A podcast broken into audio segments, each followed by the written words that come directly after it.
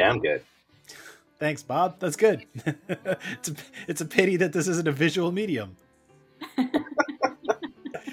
the point holds, though. I, I don't disagree. Greetings and salutations. My name is Ryan McNeil in Toronto, Canada. You are listening to a Matineecast production of Wicked Little Town.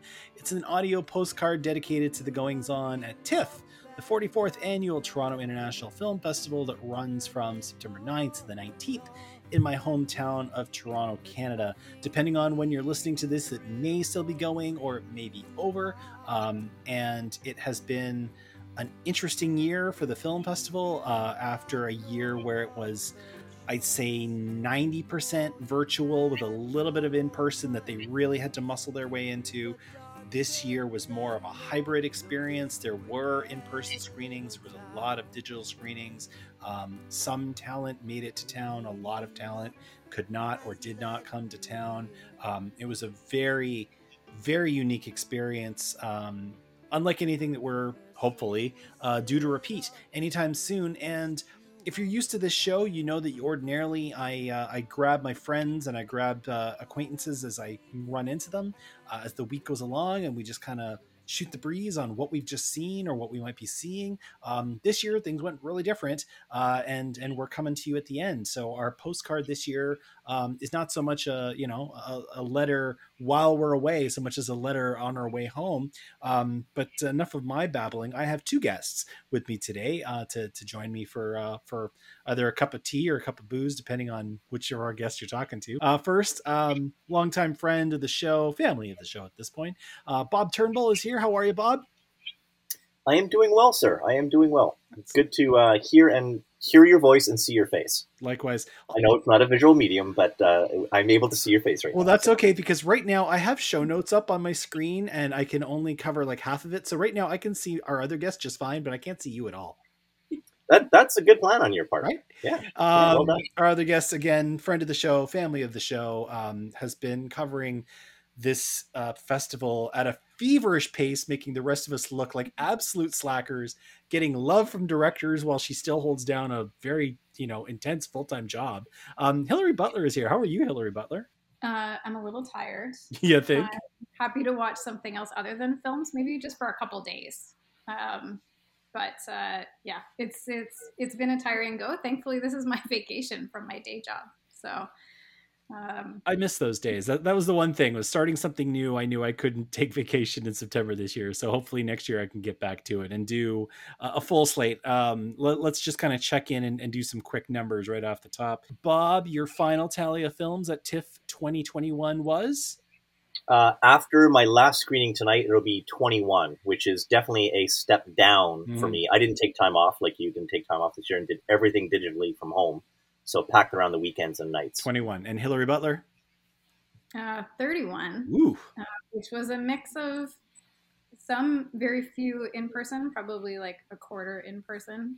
There were some films that just didn't have digital screenings. Yeah. So yeah. you didn't have a choice if you wanted to see those. And by the time I'm done tonight, uh, by the time this episode goes up, I will have seen 15, which is not my lowest. It's not my highest. It's actually, now that I think about it, it's actually not that far off from my usual tally. Like I'm more in the 20 to 25 range usually. So 15 considering commitments and uh, work is actually not that bad an experience. The good thing about doing this at the end, is, as opposed to as it was going along, is we can kind of like look back and see the whole picture.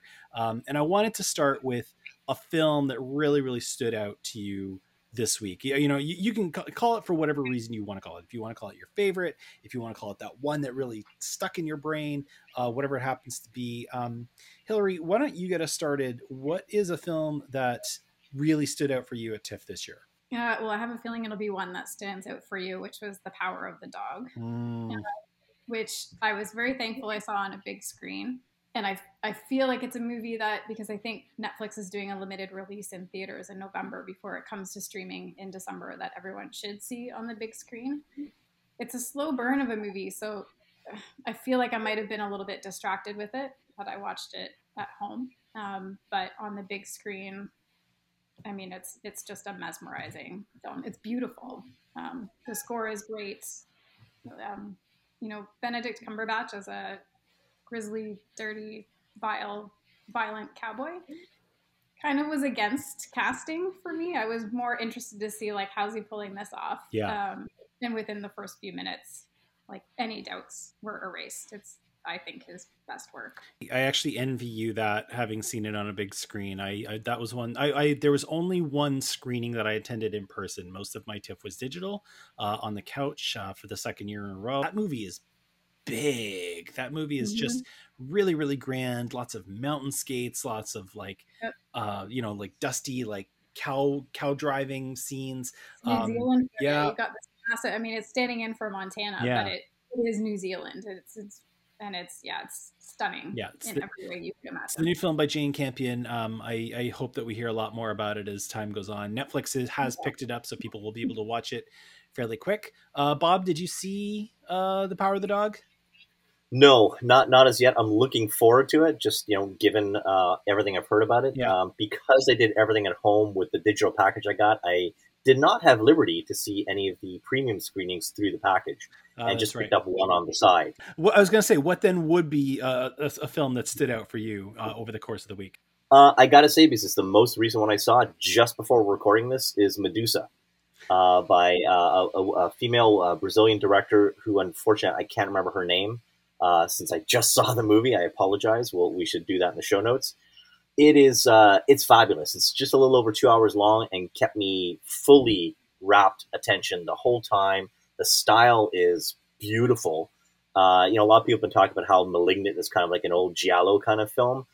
Um, fine, this has the colorings of like Suspiria, the the classic Italian horror films. Oh wow! With a great soundtrack, with a great premise of um, really kind of nailing hypocrites uh, um, folks that are really consumed by religious dogma. Tell people uh, what it's about having... because I kind of feel like this is one of the ones like, uh, sure. like, the Power of the Dog is a film that was kind of a little bit sexier and bubbled up, but I feel like Medusa is one of those ones. It was. Oh, you want some sexy? this has got the sexy too. Um, essentially, there's this core group of eight young women who are part of a religious organization and a minister who you know preaches the the standard kind of preaching stuff, and they go around essentially trying to control other women who they feel are a little bit more loose in their morals. And then as the movie progresses, um, several women start, I don't want to say seeing the light, but maybe kind of changing their views on this. So there's a really strong female empowerment message here, too, and kind of the roar of the Gorgon and, and how they turn it more into rage as opposed to kind of fear. And it's, uh, I, I loved it. Oh, I loved I think just every second of this movie. I'm I'm a little bit annoyed. I did have that on my on my wish list, and it was just a mm-hmm. matter of time. Uh, the one thing with doing this digitally is that you're sometimes um, yeah. you're, you're sometimes limited to windows like films will kind of expire on you like you do have to be on the couch at a certain time and i just couldn't make medusa work and i that was yeah i was really really looking forward to that one. So i do hope that it gets some sort of play. A lot of these movies are getting play. That's the one good thing about a lot of digital platforms is a lot more of these films show up than they did in the past. Um, Anita Rocha da Silveira is the name that you were looking for as the director. Thank of, you, uh, sir. I appreciate that. It's not really a fair fight because I was really looking forward to this film going in. Um, it is Petite Maman by Celine Sciamma, uh, who directed Portrait of a Lady on Fire and Tomboy Yay. over the years. Um, you know, I, I think about that line in almost famous where he talks about how the letter by the box tops is two minutes and means nothing but it accomplishes in less than two minutes what jethro tull takes hours to not accomplish don't don't diss Tull. I agree with your point. don't diss that is Petite Maman. Petite Maman is a. I want to say this movie generously is seventy eight minutes with mm-hmm. credits. Um, it is short and sweet, does what it needs to do, and gets out. And yeah. it's so warm and so loving and so vulnerable. Um, it is, in so many ways, um, a beautiful next step after Portrait of a Lady on Fire, which is so grand and, and a masterpiece. It's like, what do you do?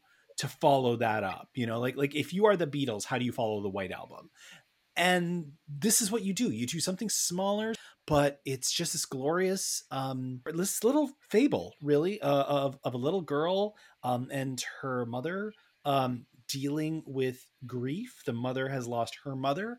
So it, it's that kind of weird moment being an adult where you kind of regress and being a child where you kind of quickly mature and how that all falls together. And it's just mm, it's just fantastic. Um i can't remember. Hillary did you see this one as well? Yep i did and uh i reviewed this one. Um there will be and, a link in the show notes and i did read it. Yeah uh, which i really really loved and it is. It's much smaller it's much quainter it's a whole different palette um, than portrait of a lady on fire was but it's no less effective at what it does. Um, and i mean the sisters uh, in this movie are wonderful. I, I loved it too. Yeah. Uh, it, it's it's very slow and almost methodical at the start, which, which sort of like, caught me off guard a bit because usually I sink into her movies very very quickly. Yeah.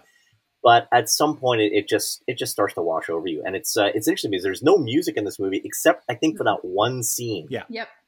Uh, which is wonderful scene. um, so that can, I guess, to a certain extent, you know, for some people may feel very dry but the performances of the, those two girls are just just wonderful. I mean, Sciamma for me is a little bit like Koreeda and how we how he and she both get these great performances that are very very young actors. Yeah, no kidding.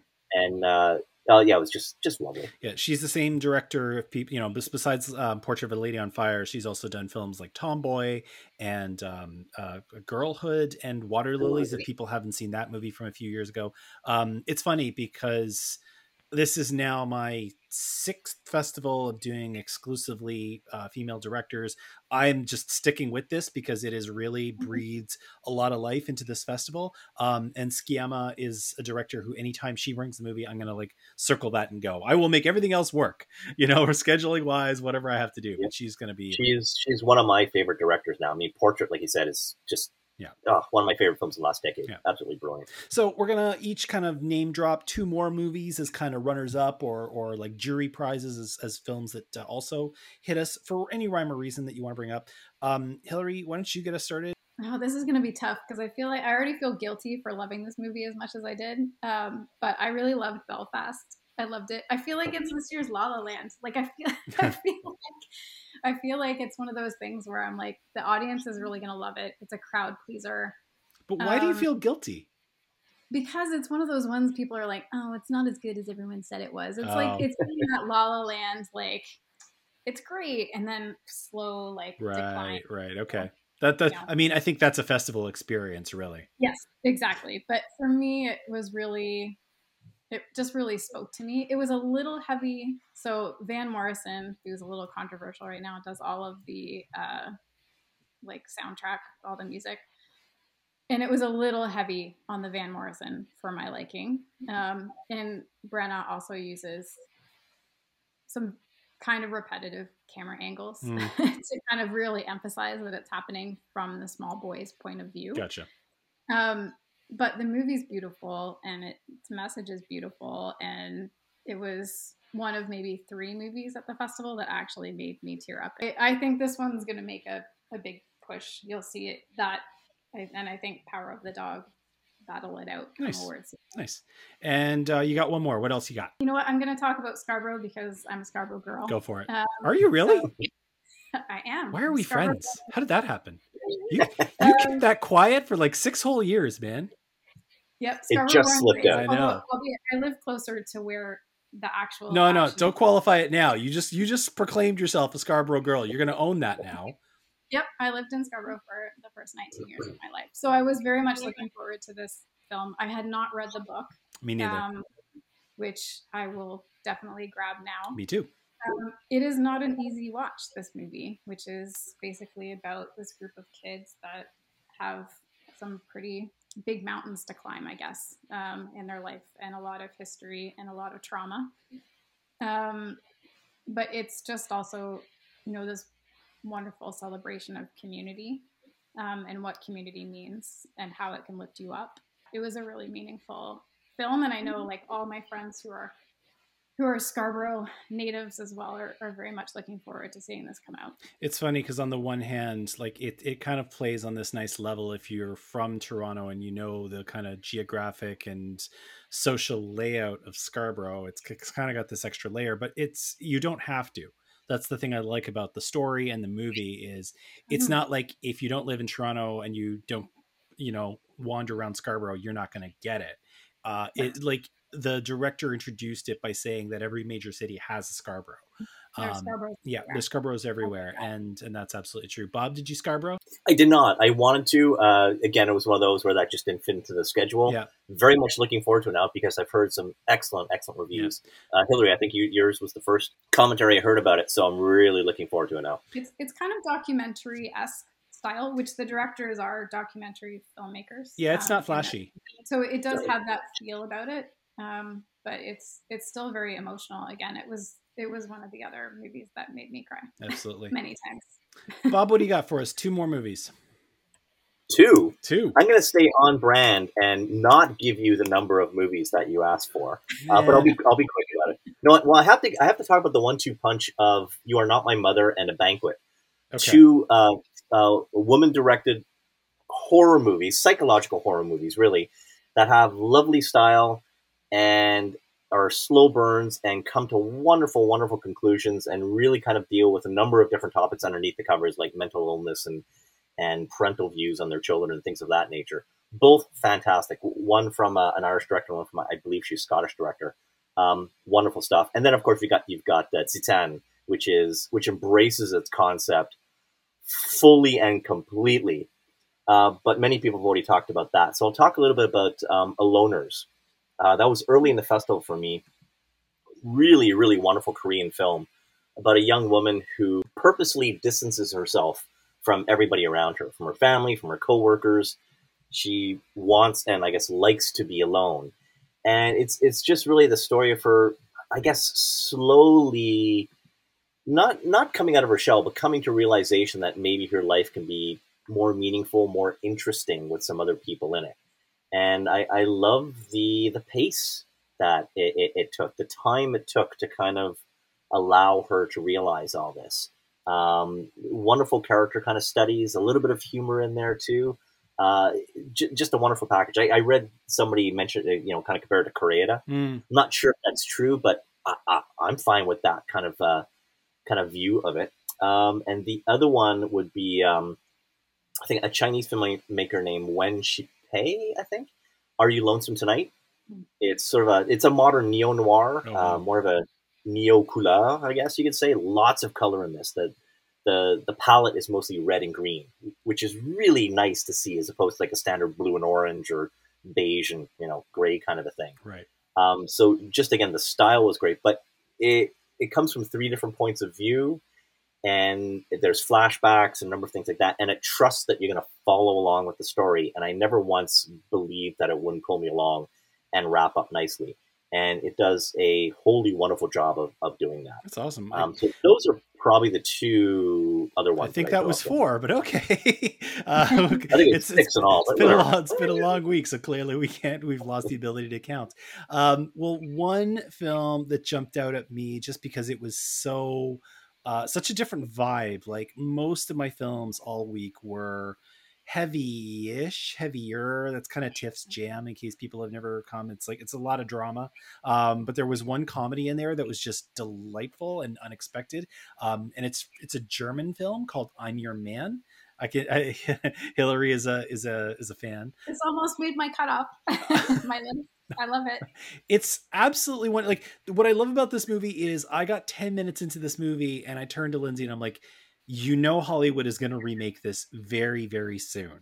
Um, it's by director Maria Schrader, who just last year did a Netflix, an amazing Netflix series called Unorthodox.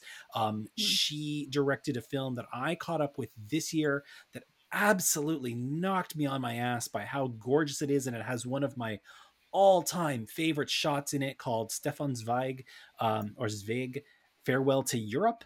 Um, and she made a comedy about uh, a, a, museum um, scholar. She she actually she's a scientist um, of some study that I cannot remember off the top of my head, so I will not bluff my way through it. And she has signed herself up to uh, get into a romantic relationship with a robot, and the robot is played by Dan Stevens.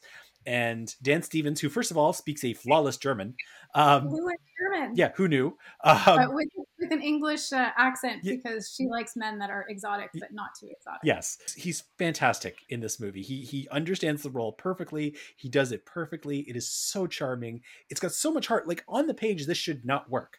You know, like the the idea of woman in a relationship with a robot. I mean, I one, I feel like we've seen this movie, you know, person in love with artificial being.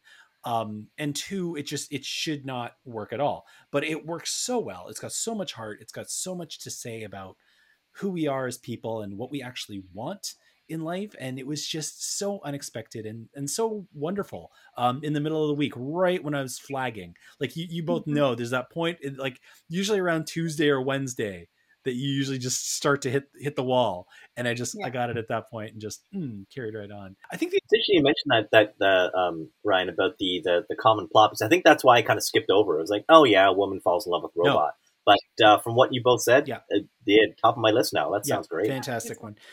I think the other one that jumped out at me, it was actually my first movie, and a lot of times that first screening has a way of sticking with you. Uh, was a movie from Denmark called As in Heaven. As in Heaven, it's based on a book from back in the day. Um, it's it's about a, a, a farm and uh, you know a family of I want to say there's like five or six children. It's an absurd number of children, um, and the mother is about to give birth to like the latest one, and the it's all seen through the daughter's point of view, and it's back in a time where science wasn't quite where it's at now. So every time children enter the equation, it could be life or death. It could literally be life or death. And um, you know, along with the fact that it's it's another one that's told um, very very much from the woman's perspective. This one especially is told from the child's perspective um, in seeing things that kids are just not equipped to see. Um, it's really powerful. It's really beautiful.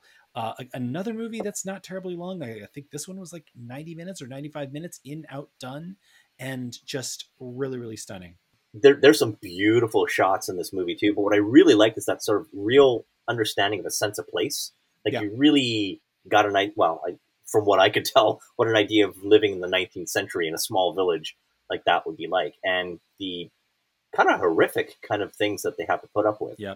Uh, and, and, when I say horrific, I don't mean like it's a horror movie or scary or, or gory, but just uh, oh my goodness, what a difficult, difficult life that is. Yeah, no kidding. we put our lists together and our schedules together you know, with whatever methodology or lack of methodology we may have. And as you go along in the course of the week, you kind of start to notice that you unintentionally curated something together and these kind of common pieces start coming together. Um, Hillary, did anything jump out at you? Did you start to notice a common theme to the movies you were watching at TIFF this year?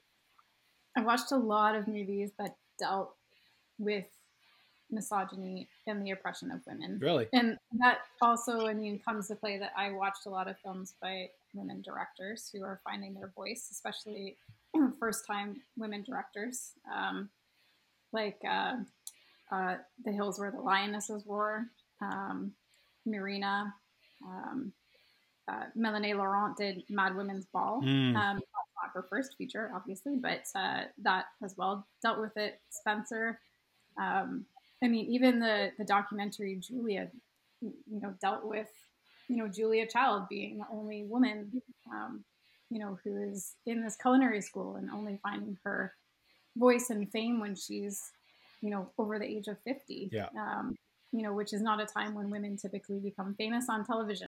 And again, yes, maybe it was some of the films that I chose, um, probably not subconsciously, but um, you know, it, it's it's one of those things about you know women finding their voice. Even um, like Justine Bateman's Violet uh, did that as well. Mm-hmm. Um, you know, it, it was uh, quite like an empowering thing to see all these stories and voices and stuff starting to be heard more and more common in the festival. Yeah, definitely. Uh, Bob, yours? Any any common threads to yours? Um, you know, it's it's very similar to Hillary's actually. I, I think my director split right now is uh, 10 and 10. Like I'm 50 50. Uh, my last film, I think, is by a male director, so that's going to tip it the other way. Um, but yeah, the, the theme is very much about a, a, a woman's point of view, and and it, I feel weird saying that because yeah, gee, that's only like what fifty one percent of of the world's population. Wow, that's that's a theme right there. Right. But I mean, in film, it, it's a little bit more rare. Uh, and uh, the hill where the lionesses roar was also excellent. Uh, one of the cast members and the director of that film was the third woman in Portrait of a Lady on Fire, mm-hmm. which was kind of really cool to find out while I was watching it. Um, and then things even like uh, Maria Chapdelaine, um, Compartment Number Six, although it's a woman and, and meeting man kind of story, is a little bit more central to her experience. I think Out of Sync, the the Spanish film, is really about a woman kind of figuring out how to really gain agency of her life and kind of almost control the the synchronicity of how things happen with her. Um, combined with the other ones I mentioned, the the, uh, the those horror movies, and you know, Titane it really kind of plays with gender across the board, uh, and even something like Montana Story, which was uh, I, I enjoyed it. You know, a straightforward drama, kind of small stakes. I think really very much centers around Haley Richardson's character, although there's a lot of other angles to that too. So, and, and even a, a movie I didn't like, Dashcam, has a you know the, the central female i don't even want to call her a protagonist but she's the worst person ever. Um, you know it, things are sort of coming from her point of view which you, even with a number of final girl type of movies what was it i thought a bit of a different spin on it. Um, I think for me, uh, I, I, don't know if it's just where my head is at, or or where like my my selections took me, or just you know complete synchronicity of everything. Um, but mental health really seemed to be quite present in a lot of the movies that I chose and watched. Um, you know, we, we've we've already mentioned Mad Woman's Ball a few times. Melanie Laurent directed movie um, about a woman who's sent to a sanitarium just you know because she claims that she sees ghosts, and this was 18th century France where you could do such things. I mean, you could do such things like 30 years ago. So I don't know why I'm talking about it like it's ancient history. Um, but but you know, mental health certainly front front and center in that kind of movie. Uh, Violet, that uh, Hillary you already mentioned, which was an unbelievable portrayal of anxiety and what it feels like and looks like. You know, even to somebody who you may not think um, is dealing with anxiety, like somebody who's got a cool job and looks like they've got it put together. And meanwhile, mm-hmm. there's a voice in their head that's telling them that they're an asshole and they're failing and, you know, they're never going to amount to anything. Um, it could have been a shtick, but it's not a shtick. It's, it's used very, very well with the way that Justine Bateman employs it and um, Olivia Munn embodies it. Um, you Are Not My Mother is another one. You Are Not My Mother, though, uh, I feel kind of skated a weird line when it came to mental health because it takes a sharp turn in its last act. And it's like, okay, wait a minute. Did we just undercut the whole mental health part of this story or are we trying to give it logic because those are two very very different things so and i mean even even Titane to 10 is you know a person dealing with severe trauma that has really shaped their life and, and like two different people dealing with two different traumas that have really shaped their lives um, and, and are, are trying to to make sense of it so mental health was certainly all over my selections through the course of the week the experience this year guys uh, I don't know about you, but for me, it was weird. Um, Hillary, why don't you get us started again? Because of the three of us, you had the most um, you're the most experienced going in person. What what was this like uh, for for our listeners this year? Uh, well, I was chatting with Bob ahead of time. I mean, it was a lot of showing uh, your vaccine status, um, but not a lot of people confirming who you were, which was a little unnerving. It was weird because, like, the first time I went down for a screening, uh, was actually for Dear Evan Hansen. It was very weird to be down there for the gala opening night film with no fanfare. Yeah. Um, you know, there was no crowds waiting for, you know, Ben Platt or uh, Julianne Moore or anyone else like outside. There was no visible red carpet area. Um, all of that had been removed, um, which for me is half the joy of going to these things is just feeling the buzz um, of the city. Um, and that was largely still gone. Otherwise, I mean that it was nice to have extra room with the seats. I'm not gonna lie, that was great. Um, I won't say won't say no to that. There was a lot of enthusiasm in those screenings. People were happy to be back. There was a lot of um, pirate noises um, going on at the beginning, which, if you are a goer, you'll understand why that is kind of fun. Yeah. Otherwise, it was still just largely strange. Bob, I never thought I'd say that I miss the pirate noises. I, I, I kind of do. Yeah. Bob, how did you uh, how did you enjoy watching it all at home this year? Again, again, yeah. Uh, I, I mean, I enjoyed it fine, but I, we've already covered. It. I mean, I, I totally miss the experience. I, I tend to go full bore. I take you know the the entire time off. You try and do fifty films. I think I've only reached forty nine is my top. I love the running between the theaters, four to six films a day, bumping into you know both of you in the streets or in the theater. You know the social aspect of it. I missed the crap out of that. I miss being downtown for you know eleven days in a row. Um, but so be it. That this is where we are. Um, the app on, you know, I use the Apple TV app. It worked flawlessly. Yeah. Uh, not a single issue for me. It was great. Um, you know, at the start time, boom, it just started working. Uh, a four hour window, I think, is a little short. Like you said, Ryan, sometimes it's tough to squeeze that in. I know they want to kind of get that experience of you mapping out. I would have liked a little bit more room for that, but that's fine. I seem to work okay with through that. Um, I, I, hope they don't go go down the path of kind of restricting those premium screenings to single tickets in the future. Once we get back to most people going for the you know face to face screenings or in the theaters, that it's for me anyway. I love the way it was. I love the fact that if I got a package, I could split my choices between premiums and, and all the rest. I'm very much like you. It's it's strange because the last several years doing approaching TIFF the way I've, uh, I've approached it, I've always felt like I was on a different lap than a lot of other people. Like I was seeing movies that, you know, we have a very large social circle of, of, of people who go to TIFF and come from out of town to go to TIFF and whatever. And I would be going to see a movie, like a Swedish movie from a few years ago called Phoenix, that I don't think anybody else in our in our group saw. Um, even you know, seeing Chloe Zhao's kind of breakout film, The Rider. I, one person in our whole group saw that at TIFF. Um, so I've always felt like I'm on a, on a different lap. This year it was it was even stranger because a lot of people I know were seeing a lot of the movies that I had circled, a la Petite Maman and Power of the Dog and Titane and all that kind of jazz. But again, I felt like they were all on different laps because some were going in person and some were seeing press and some were seeing industry and whatever. So it was, it was strange in that it was like it was like we were all divided by windows. Like I could see everybody and we were in the kind of in the same sort of region, but I, I couldn't like there the connection was missing. Especially now that I've I've moved into the area like geographically where TIFF normally happens. So like going for coffee in the morning at a spot that I would normally grab coffee if I was going to TIFF was strange not to like see the hustle and bustle around me. My only screening of the whole thing was uh, Titane at the Cinesphere. Um, oh, so, so, you did manage to. I did uh, manage. Yeah, I did manage to score a to score a ticket. Um, the the theater felt actually a little bit more full than I thought it was going to be. Uh, so when I got there, I was like, "Oh, this is teeny bit less social distance than I thought it was going to be. Um, and I mean, you know, just on top of it, the fact that like Cinesphere, if people don't know the, the geography of Toronto, it's really off on its own. Um, I ended up going with um, a friend from out of town.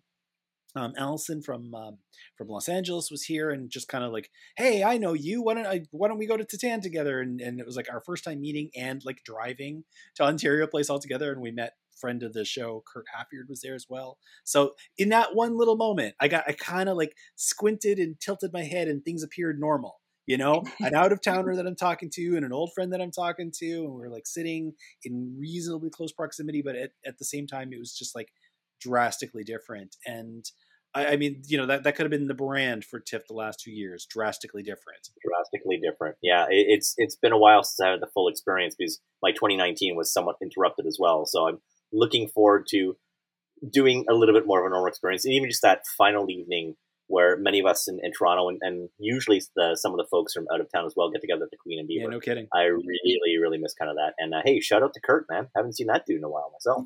he was doing it all in person. Like he he was he, he was going full bore at it. As, He's a crazy man. He is, yeah, but uh, but that's why we love him. Um, but there we go. That is um, our audio postcard, Wicked Little Town, uh, the only one. If you are listening to this the day it drops, Sunday, September 19th, you can still get in on a little bit of TIFF action. Um, there's the People's Choice um, free screening is happening today, so you can get in on that. Um, there's the digital component and in person as well. There's a few more screenings happening around town today. So go to TIFF.net. The Matineecast proper uh, will start a new season on October 3rd. Still not sure exactly what movie we're going to be talking about, but watch your feeds for a new episode and find out what movie we're going to be talking about on episode 269 um, in two weeks. Hillary's writing can be found at uh, Live for Film. There will be links in the show notes of all the films she's mentioned and just her byline so that you can uh, follow. Um, Hillary, if you wanted to point people towards one of your pieces, was there one of them that you were like especially proud of? Uh, actually, you know what? It's funny because there's one the piece that I wrote on Scarborough. My Oh, best cool. friend who ever actually reads my stuff actually came back and said that was her favorite of anything I'd ever written. So- Fantastic. Well, uh, then, yeah, then you will definitely see the link for Scarborough and all so of. shall we just say Belfast won the People's Choice Award? There we so go. you should have not taken the bet that I was going to make. you. Ah, there we are. There we are. Bob doesn't write these days, so if you pass him on the street in Midtown Toronto, just accost him and ask his opinion. He'll tell you at great length. I, I will. I've gone kind of dormant on the old social media thing, but uh, at the logical mind is still my Twitter handle. I hopefully will get back out there at some point. Great. And by the way, good luck in editing this thing down to 20 Yeah, minutes. that, that is not happening. Hillary, if people want to follow you on Twitter, where can they find you? Yep, I'm at pet.hill. Very good. Um, so I'm still wearing many hats. Yes, you are. This is the matinee.ca. For more audio content, you can find back episodes by going to the matinee.ca slash podcasting. You can also find them in all of the usual places Spotify, Apple, Google, Stitcher Radio, Pocket Cast, you name it, it's there. If it's not there, give me a yell and I'll put it there. It's pretty easy. Um, let me know what your your TIFF was like. Um, email Ryan at the matinee.ca on Twitter. I am matinee underscore ca. There's also Facebook, facebook.com slash dark matinee. Any final thoughts, guys, before we uh, call it a festival for the year? Man, you're everywhere. You're everywhere. You're every social media platform, right? I got to build new platforms. That's that's that's how in demand I am. I'm tapped out. I'm too tired I- to have. That's, this is why I usually do these in the middle of the festival, not at the end. For Bob and Hillary, I'm Ryan. We'll see you at the matinee and at TIFF. And